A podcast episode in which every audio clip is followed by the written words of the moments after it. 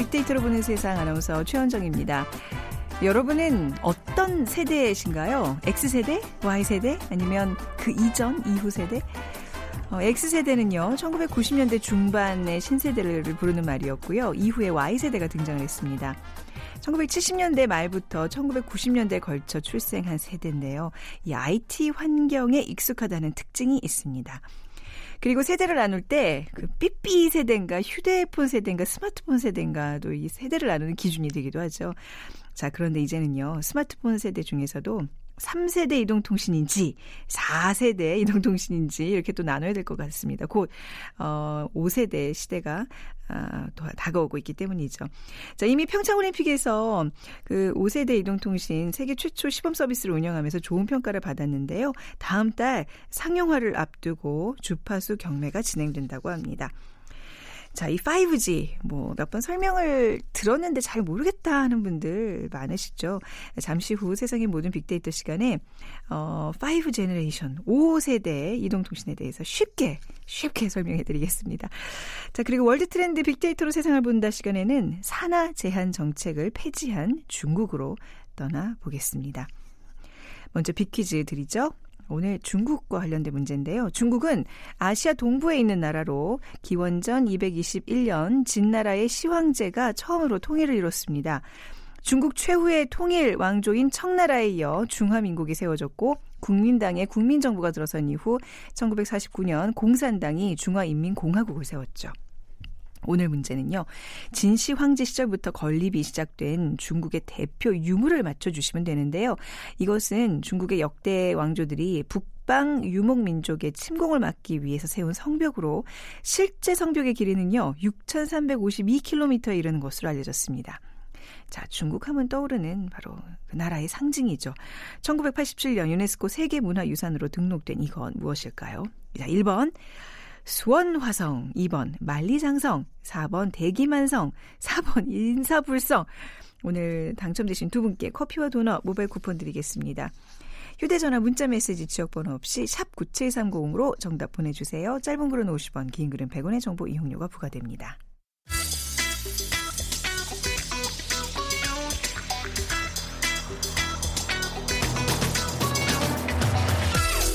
오늘 여러분이 궁금한 모든 이슈를 알아보는 세상의 모든 빅데이터. 연세대 박희준 교수가 분석해드립니다.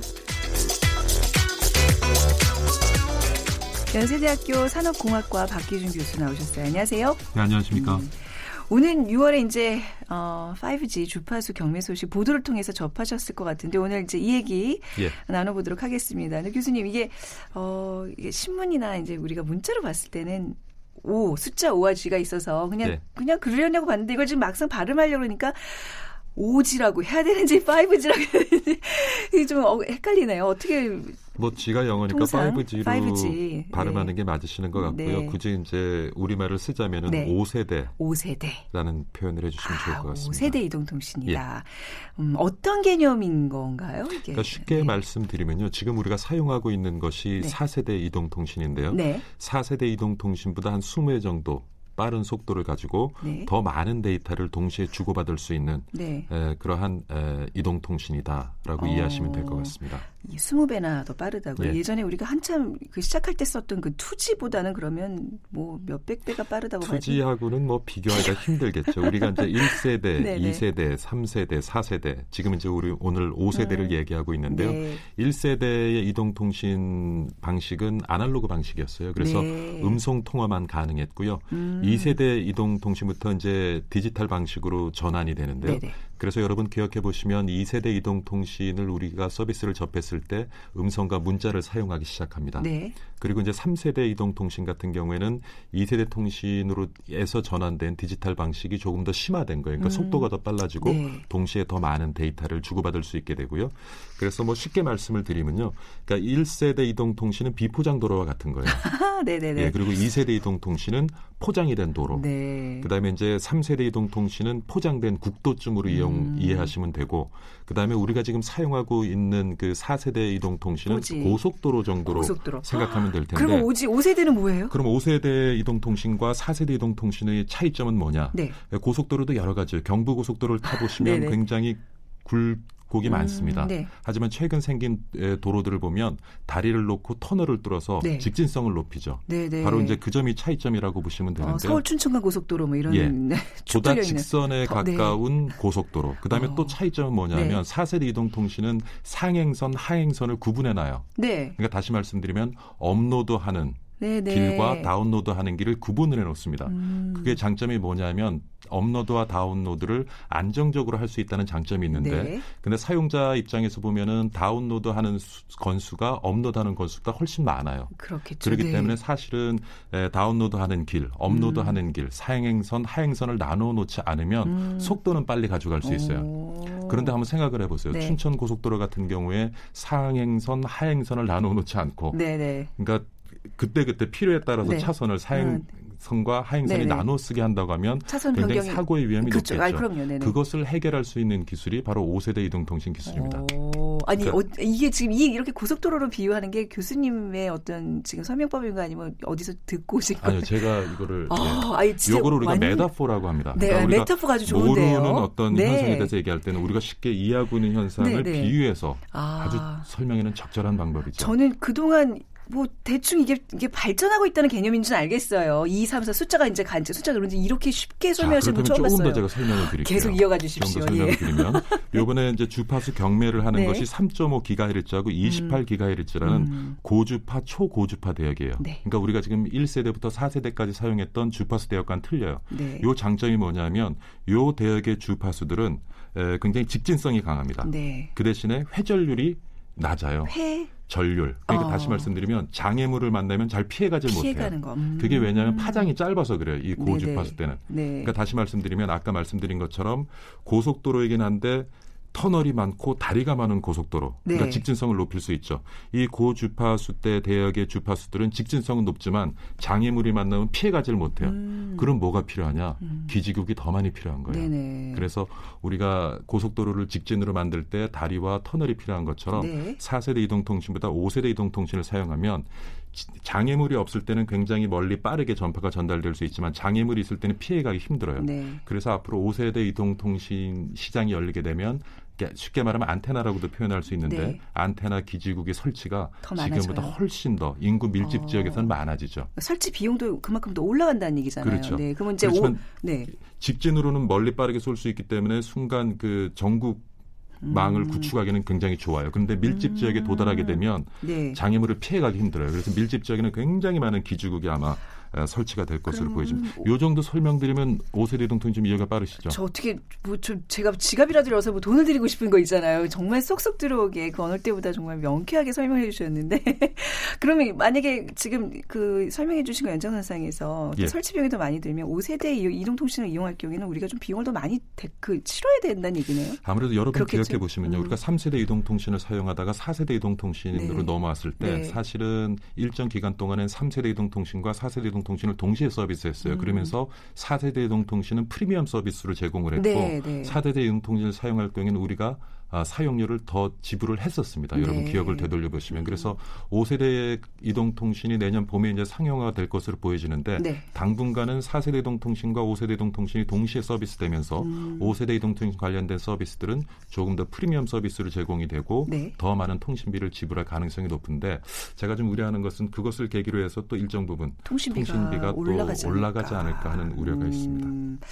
그렇네요. 우리가 제가 지금 쭉 얘기를 들어보니까 1세대 1G부터 지금 5G까지 이 모든 그 영, 그 이제 발전 과정에 함께 했었던 정말 그야말로 산 증인이네요. 그 그렇죠. 교수님도 마찬가지로 지금 경험을 계속하고 있는데. 우리나라의 네. 그 스마트폰 시장이 열린 게 아마 그 88 올림픽을 계기로 해서 사실 그때는 이제 모토로라가 88, 처음에 진출을 네. 했고요. 네. 그때가 우리나라 이동통신이 아마 음, 시작이 됐을 거예요. 88년도부터 시작이 됐다고요. 예. 네. 근데 지금 이제 그 뉴스에 접하시는 거는 5세대 이동통신에 대한 주파수 경매 얘기가 좀 나오고 있는 거예요. 주, 예. 주파수를 경매한다. 이거는 어떤 의미인 건가요? 그래서 좀 전에 설명드린 것처럼 네. 기존의 1세대부터 4세대까지 사용하지 않는 주파수 대역을 아까 이제 3.5 기가헤르츠하고 2.8기가헤르츠 초주파 그다음에 고주파 대역이라고 말씀드렸는데 요 대역을 음. 그러니까 요 고속도로를 네. 지금 이제 이동 3사들이 나누어서 차선을 몇 개를 갖느냐 아, 점유하느냐 그거를 이제 네. 경매를 하는 겁니다. 그렇군요. 예. 그 경매가 이제 언제 이루어지는 거예요? 에, 경매는 이제 다음 달에 이루어지고요. 네. 어, 과학기술정보통신부가 지난 19일 앞으로 이제 에, 5세대 이동통신과 관련된 주파수를 어떻게 할당할 것인가에 대한 이제 안을 발표를 했고요. 네. 조만간에 이제 주파수 경매가 이루어질 것으로 보여집니다. 네, 이동통신 그 이제 우리가 3사라고 보통 그러잖아요. 그러니까 예. 지금 기존에 있던 그런 어 원래 하던 데서 예. 계속 이제 이걸 이어갈 가능성이 큰 건데 그런 기회가 좀 계속 그렇죠. 약간 독점하는 그런 1세대부터 느낌? 4세대까지 네. 이제 이동통신 시장이 열리면서는 사실 이동 이 통사 3사가 있는데 네. 조금 주파수가 배당될 때 좀 불균형적으로 배당이 돼서 네. 그것을 계기로 해서 그것을 기반으로 해서 사실은 이 통사 간의 어떤 조금 시장 음. 점유율 차이가 났었는데요. 네. 5세대 이동통신 시장이 열릴 때는 조금 그 이동통신 3사가 네. 어, 같은 위치에서 같은 출발선상에서 공정한 음. 좀 경쟁을 유도하기 위해서 정부가 지금 이제 어느 정도의 균등 배분을 네. 지금 목표로 해서 아, 아 이번에 네. 이제 주파수 경매를 할 것으로 음, 보여집니다. 아무튼 이번에 이제 이동사, 이통사 3사 간의 이제 경쟁으로 이루어질 거라는 예, 그러다 보니까 네. 이제 1위 업체 같은 경우는 좀 불만이 있고요. 그렇겠네요. 예, 2, 3위 업체 같은 경우는 또 이번에 어. 5세대 이동 통신을 계기로 해서 1위 업체와 충분히 경쟁할 수 있는 구도를 만들기 때문에 좀 네. 반기는 분위기고요. 이것도 뭐 이제 뭐 입찰하고 이제 그 우리가 흔히 아는 그런 경매 과정을 거치는 건가요? 아니면 조금 맞습니다. 다른가요? 같아요. 예, 네. 예. 그러니까 이제 어떤 가격을 써내느냐 뭐 이런 거에 따라서. 네. 그렇습니다. 네. 자, 그렇다면 이 5세대 이동 통신이 상 상용화되면 저는 사실 지금으로도 굉장히 만족한데 예. 이거보다 뭐 더 좋아진다는 얘기잖아요. 어떤 변화가 일어나는 건가요? 그러니까 지금 우리가 5세대 이동 통신하면은 스마트폰을 떠올리기 때문에 네. 스마트폰을 쓸 경우에는 이제 지연되는 시간이 좀 줄고요. 네. 그다음에 굉장히 빠르게 서비스를 사용할 수 있을 텐데 조금 음. 우리가 어, 범위를 넓혀 보면은 최근에 사물 인터넷 얘기 많이 하지 않습니까? 네. 그러니까 앞으로는 어떤 그 사람과 기기 간의 소통이 아니라 기기 간에도 서로 소통을 해서 음. 그 결과물들을 우리 인간이 네. 유용하게 활용할 수 있는 그런 이제 환경을 만들거든요. 네. 아마 지금 이 스튜디오 안에도 많은 사물들이 있죠. 이 네. 사물들 간에도 이제 서로 교신이 이루어질 와, 것이고요. 네. 지금 4세대 이동통신 가지고는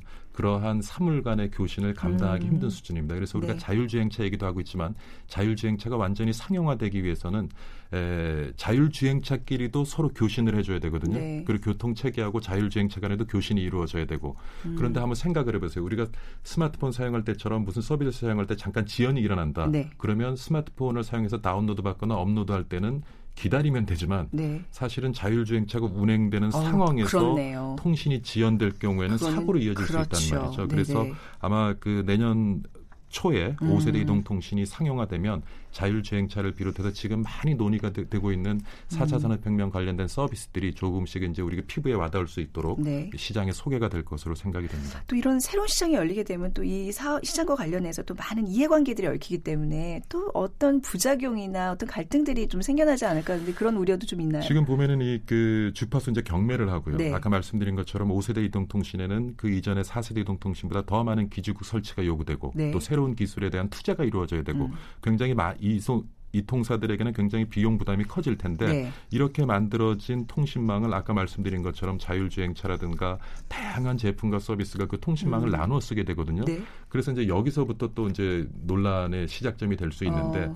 지금 우리가 보면은 그 주파수 대역이라든가 이런 것들은 지금 판매가 아니라 네. 아까 말씀드린 것도 임대예요. 아, 그런 그러니까 일정 기간 동안에 이 통사가 빌려서 사용하는 음. 것이죠. 그래서 임대해서 사용하기는 있지만은 이런 주파수 대역은 기본적으로 공공재라고 보는 겁니다. 그렇죠. 네. 그렇기 때문에 사실은 이런 주파수 대역을 사용해서 이 통사들이 통신망을 구축하고 운영을 하지만 이 통신망 자체는 개인 사업자가 구축을 해서 운영하지만 기본적으로는 공공재라고 보는 거예요. 그래서 네. 공공재를 가지고 이제 많은 인터넷 기업들이 에, 다양한 서비스를 제공하면서 사용을 하는데 네. 그들은 사실 그 5세대 이동통신망을 구축하는 데는 특별한 비용을 부담하지 않았거든요. 네. 여기에서 또 이제 앞으로도 많은 아. 에, 그러한 시장에서의 또 갈등이 생 이게 이제 그 예.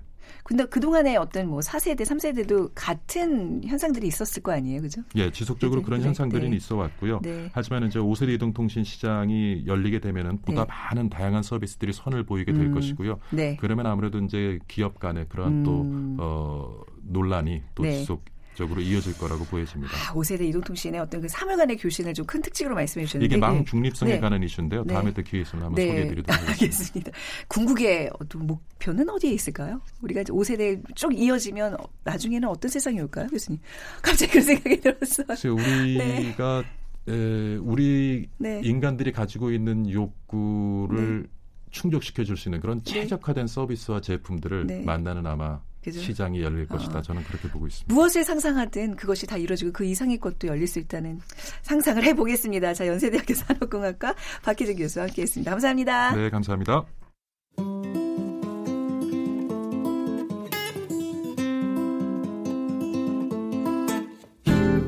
월드 트렌드 빅데이터로 세계를 본다. 국제뉴스 전문 임상훈 기자와 빅커뮤니케이션 전민기 팀장이 분석해 드립니다. 네, 임상훈 국제문제평론가 그리고 빅커뮤니케이션 전민기 팀장 두 분 나오셨어요. 어서 오세요. 안녕하세요. 네, 안녕하세요. 자, 먼저 빅퀴즈 전민기 팀장께 다시 한번 부탁드립니다. 네, 중국은 기원전 221년 진나라의 시황제가 처음으로 통일을 이뤘습니다. 오늘은 바로 진시황제 시절부터 건립이 시작된 중국의 대표 유적을 맞춰주시면 됩니다.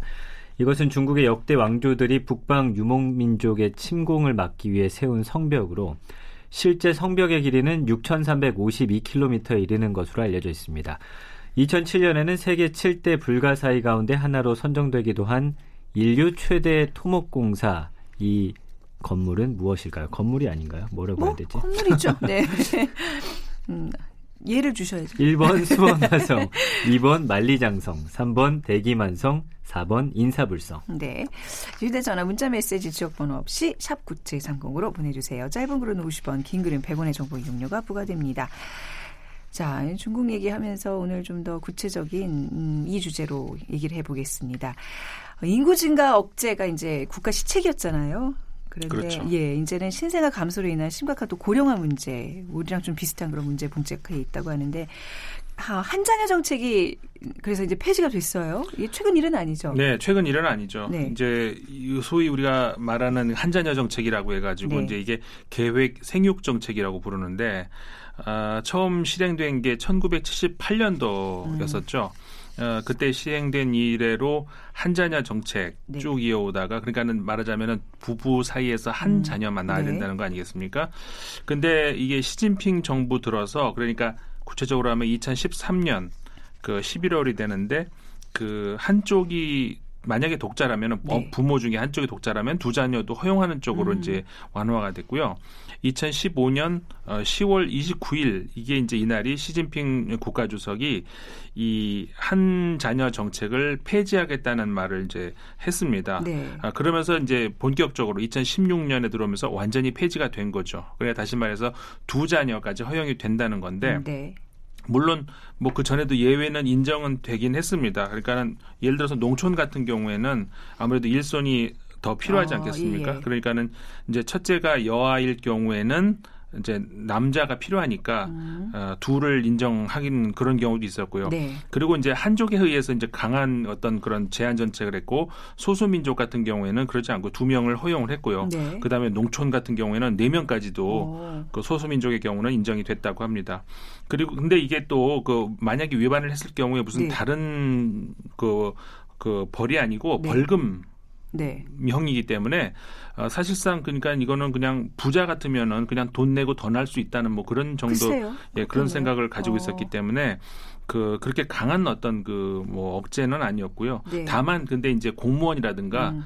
어, 그리고 공산 당원 같은 경우에는 그렇게 되면 위로 올라갈 수 있는 아. 어, 안 됩니다. 그래서 네. 이제 어, 이런 경우에는 어, 철저하게 지켜줘야 되는 이런 음. 이제 그런 게 있었는데 이제 이게 폐, 폐지가 이제 사실상 된 거죠. 그럼 그 동안에 이제 뭐 벌금 플러스 어떤 물리적인 어떤 제한까지 했나요? 뭐 예를 들면 뭐 낙태라든지 뭐 이런 것도요? 그렇죠. 아무래도 네. 이제 낙태를 글쎄요, 뭐 낙태를 하라라고 하진 않았지만 어. 그 좀 가정 형편이 어려운 입장에서는 이 벌금을 낼 수가 없기 어, 때문에 예. 이제 낙태를 하는 어. 경우가 상당히 많았거나 네네. 아니면 아예 낳아두고서 음, 네. 그 호적에 올리지 않는 거예요. 음, 그래서 네네. 이제 그 존재하지 않는 아이들이 아이고. 사실은 굉장히 중국에 많이 있습니다. 네, 그렇군요. 이게 네. 문제가 되는 것이 네. 호적에 올릴 수가 없으면 학교에 등록을 할 수가 없다 그러는 거죠. 네네. 그러니까는 그렇게 될 경우엔 자녀의 미래에 아주 치명적인 그럼요. 예. 그런 아 그렇죠. 그렇게 되죠. 사회에 존재하지 않는 아이를 네. 키운다는 게 이게 뭐 예, 어, 말도 안 되는 얘기잖아요, 그렇죠. 지금. 네. 근데 아무튼 뭐 지금 근데 쭉 얘기를 들어보니까 엄격하게 지켜지는 그런 제도 는 정책은 아니었던 것 같아요. 그렇죠. 있는 네, 사람들은 네. 또 이렇게 빠져나갈 구멍이 있었고 벌금을 네. 낸다든지 아니면 뭔가 그 쌍둥이 같은 경우는 사실 제한을 음. 그동안 받지 않았고 뭐 여러 가지 네. 예외 규정이 있어서 보니까 사실은 그래서 재밌는 게 예. 일부러 쌍둥이 갖는 어떤 그런 쌍둥이 갖는 법 이런 거를 막 찾고 그러는 저 부모들도 있다 음. 그래요. 음. 그 바, 방법이 있어요? 그러니까 무슨 저도 모르겠는데 네. 그래서 쌍둥이 갖는 법 뭐 이래 가지고 그러면 그건 제한에서 이제 네. 풀리니까 음. 그랬다는 이제 그런 얘기도 있습니다. 네네. 근데 이제 뭐 아이라는 게 그냥 우연히 이렇게 갖게 되는 그런 경우들도 많은데 이럴 경우에 정말 말씀하신 대로 조금 경제적으로 여유가 없는 가정 같은 경우 굉장히 곤란을 겪었겠네요. 그렇습니다. 네네. 산하 제한이라고 불렸던 이 자녀수 제한 정책 이거 언제부터 이 말이 쓰기 시작한 건가요? 이게 원래는 이제 미국인 여성 운동가 그 미국의 마거리 생어라는 사람이 있습니다. 1914년에 이제 아, 산하 제한이라는 네. 말을 시작했고요. 역사가 꽤 있네요. 예, 빈민가에서 간호사로 근무하면서 음. 다산과 빈곤이 네. 모자의 사망률을 높인다고 생각을 했어요. 네네. 그래서 그녀의 어떤 노력의 결과로 의사가 피임을 지시하는 권리를 인정받게 됐고 1953년에는 국제 산하 제한 연맹도 조직이 됐죠. 네. 그러니까 이런 이론적 근거는 또 영국의 경제학자 토머스 멜서스가 인구론을 통해서 네. 이제 주장을 했었는데 과잉 인구에 대한 어떤 대책에서 출발을 했고 그러면서 여성을 출산과 육아의 중책에서 좀 해방시키자. 네, 계속 음, 애 낳고 나서 또 임신하고 또 애 낳고 음. 이런 게 반복되다 보니까 좀 건강하고 풍족한 가정 생활을 영위할 수 있게 하자라면서 이론적인 어떤 뒷받침은 이 인구론을 통해서 이렇게 됐고 그 이후에 1914년에 아까 말씀드린 대로 네. 미국 여성 운동가 이 마거리 생어에 의해서 좀 재창이 됐습니다. 음, 뭐 이론적인 뒷받침은 뭐 여성 운동 차원에서 뭐 충분히 설득력이 있는 하지만 이제 지금 시대는 전혀 맞지 않는 정책인 네네. 거죠. 우리도 왜 예전에 덮어놓고 나타가는 거짓골 모면한다 해서 산하 제한 정책을 했었는데 그 중국이요 그 한족이 원래부터 좀 인구가 많았었나요? 어, 지금 같이 많지는 않았고요. 네. 그러니까는 18세기 정도까지는 아주 오래 전부터 네. 1억 명 정도 수준이 계속 유지가 네. 됐었다고 합니다. 그러니까는 어, 증가하는 것도 아니고 떨어지는 것도 아니고 그 음. 수준이 유지가 되다가 그러니까 사실 과거 1억 명이 많기는 많았던 거죠. 근데 네. 지금 같지는 않았는데 이게 청나라 들어오면서 이제 그때 그러니까 우리가 18세기 하면은 네. 이 아시아뿐만이 아니라 전 세계적으로 굉장히 황금기잖아요. 네. 농업 기술이 급도록 발달하면서 인구가 역시 또 따, 따라서 이제 급속도로 증가한 거죠. 네. 그래서 100년 만에 4억에 이르는 건, 음. 된 건, 1, 100년 후에. 네. 어, 공, 중국 공산당 정권 수립 이후에 처음으로 이게 조사된 그 인구 그 센서스에서 5억 8천만 명이 기록이 됐다 그래요. 네. 그 이후로 10년에 1억씩 계속 10년에 늘었고. 1억씩. 예. 네. 그러니까 사실 중국도 처음에 그 마오쩌둥 정권이 수립했을 당시에는 처음엔 다산 정책을 폈다고 하죠. 네. 그러니까 왜냐하면은 그 과- 지금도 물론 마찬가지지만 이 일단 경제 국력의 어떤 핵심 중에 하나가 이제 인구 수잖아요. 그러니까는 인구 수가 늘어야 된다는 그래서 다산 정책이 이루어졌었는데 그 특히 그 대약진 운동 인- 종료 후에 네. 그 보상성 그 출산이 이제 정점에 이르렀고요. 음, 네. 네, 1963년에 무려 3천만 명의 신생아가 탄생을 합니다. 아, 예, 예. 그러니까는 63년 기준으로 하면 3천만 명이 중국에서 새로 태어난 인구가 우리나라의 전체 인구보다도 많았다는 거죠. 네, 우리나라는 당시 2,500만 명이었는데 네.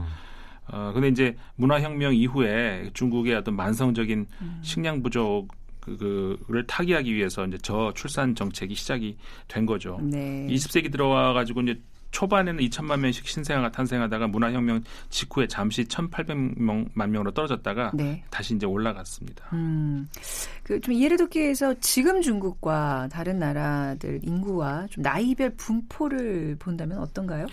그 중국이 이제 보통 우리가 인구가 많다 하는데 이제 다른 나라에 비해서 얼마나 많은지 이제 네. 그걸 한번 보자면은 중국이 지금 14억 1,500만 명 정도 된다고 하죠. 네. 어, 인도가 바로 뒤를 이어서 13억 명입니다. 그, 네. 근데 이제 이 두 나라가 14억, 13억 이렇잖아요. 근데 아프리카 전 구- 나라를 다 합쳐도 11억이고요. 음, 아마 그 나, 아, 저 아메리카 전체를 하- 합쳐도 10억. 네. 동남아 전체를 합쳐도 6억입니다. 그러니까 한 나라에서 14억, 13억 이렇게 된다는 것이 얼마나 어마어마한지 이제 네. 알 수가 있는 것이죠. 네. 뭐 국가별로 보자면은 중국, 인도에 이어서 미국이 3억 2천으로 이제 3위이고요. 그다음에 인도네시아, 브라질, 파키스탄, 나이지리아 이런 식으로 해 가지고 이제 일본이 1억 2,700만 명이고 네.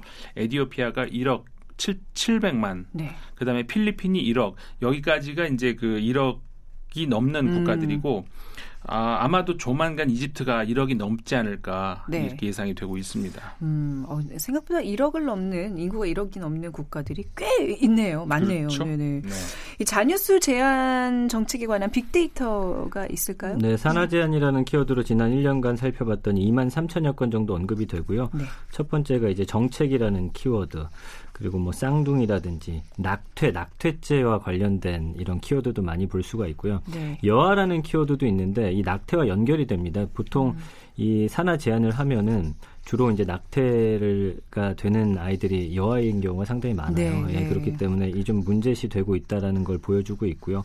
뭐 사회 운동가라든지 음. 중국이 역시나 산하 제한과 관련해서는 떠오른 첫 번째 국가이고요. 네. 그리고 이제 합계 출산율이라는 단어도 나오는데 이거는 여성이 평생 아이를 낳은 수거든요. 네.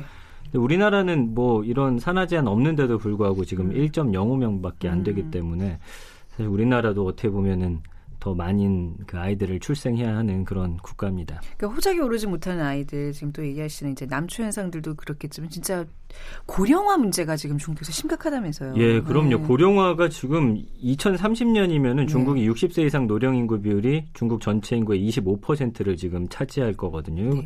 노동 인구도 감소하게 되고 그렇죠. 아무래도 성장률도 떨어질 음. 거고 연금 기금도 고갈될 거고 또 복지 비용 급증하면 네. 중국이 사실 좀 휘청거릴 수 있기 때문에 음. 이번에 산하 제한을 푸는 데 있어서 거의 네. 첫 번째 이유가 바로 이 고령화에 있다라고 보시면 되고요. 지금 중국 같은 경우는 어, 성 비율도 음. 106대 100입니다. 남아가 훨씬 더 많은 상황이고 네. 전 세계적으로 봤을 때 평균치가 102대 100인데 네. 중국은 워낙 또 인구가 많은데 또 106명이라고 하면 이게 나중에 어마어마하게 남녀 차이가 있는 거고요. 그래서 남자들 왜 그 데이트하고 뭐 여자친구 사귀는 방법 알려주는 학원까지 등장하죠. 맞아요, 맞아요. 네, 그런 네. 것도 있고 아까 말씀드린 네. 대로 이제 검은 아이, 음. 헤이하이지라고 해서 네. 호적 못 올린 아이들도 1,300만 명이나 어, 되고. 예. 네. 아무튼 이제 이런 움직임들이 감지가 돼서 이 산하 제한 정책이 이제 없어지게 되는 건데 일가구 일자녀 정책 폐지도 불구하고 이제 자녀 수 제한이란 말이 아예 없어진 거는 또 아니라면서요. 그렇 그렇죠. 네. 그 그러니까 인구가 아까 이제 전민기 팀장님 얘기를 하셨지만은 네. 인구가 많은 나라는 어, 중국 같은 경우 그러니까 인구가 증가하는 속도도 그만큼 빠르잖아요. 네. 그또 빠를 수밖에 없는데 근데 그게 반대로 인구가 감소할 경우에는 또 급격하게 떨어질 수가 있는 것이죠. 네. 그러니까 이제 당연히 노령화가 다른 나라에 비해서 음. 어, 급격하게 이제 심각해질 수 있는 그런 건 이게 딱 중국의 지금 현상이라는 네. 것이죠. 근데 네. 아까 말씀하셨습니다만 중국 같은 경우에 특히 그 그 남녀 비율이 굉장히 다른 나라 그러니까 지구상의 국가들 평균치보다 높고요. 네. 그러니까 남마가 많다는 얘기죠. 음. 100대 106으로 남이 많다는 얘기인데 그러니까 여러 가지로 부작용이 많이 생기는 것이고요. 네. 그뭐 그러니까 가장 문제가 되는 것이 이제 앞으로 어, 그 복지 비용이 음. 지나치게 많이 들 수 있다는 그게 이제 중국 입장에서는 큰 문제가 되는 것이죠. 그리고 네. 당연히 노동력이 이제 떨어지는 것, 네. 어, 한 젊은이당 그 부담해야 되는 그 네. 복지 비용이 훨씬 많아지잖아요. 네. 그런 거에 있어서 지금 중국 입장에서는 어, 지금 빨리 서둘러야 되는 음. 그런 시점에 와 있다 이렇게 네. 볼수 있는 거죠. 맞아 이런 인구 정책 같은 경우는 우리도 많이 경험해봤지만 하루 이틀의 어떤 단기간 정책들이 아니잖아요. 네, 그렇죠? 미리 내다봐야 되는 그렇죠. 거니까. 100년, 200년 내다보는 정책인 만큼 아무튼 이제 오늘 또 중국의 산하 제한 정책에 대한 얘기 또 두 분과 얘기 나눠봤습니다. 말씀 잘 들었습니다. 네, 감사합니다. 네, 임상훈 기자, 전민기 팀장 두 분이었습니다. 자, 오늘 어, 비키즈 정답은요. 네.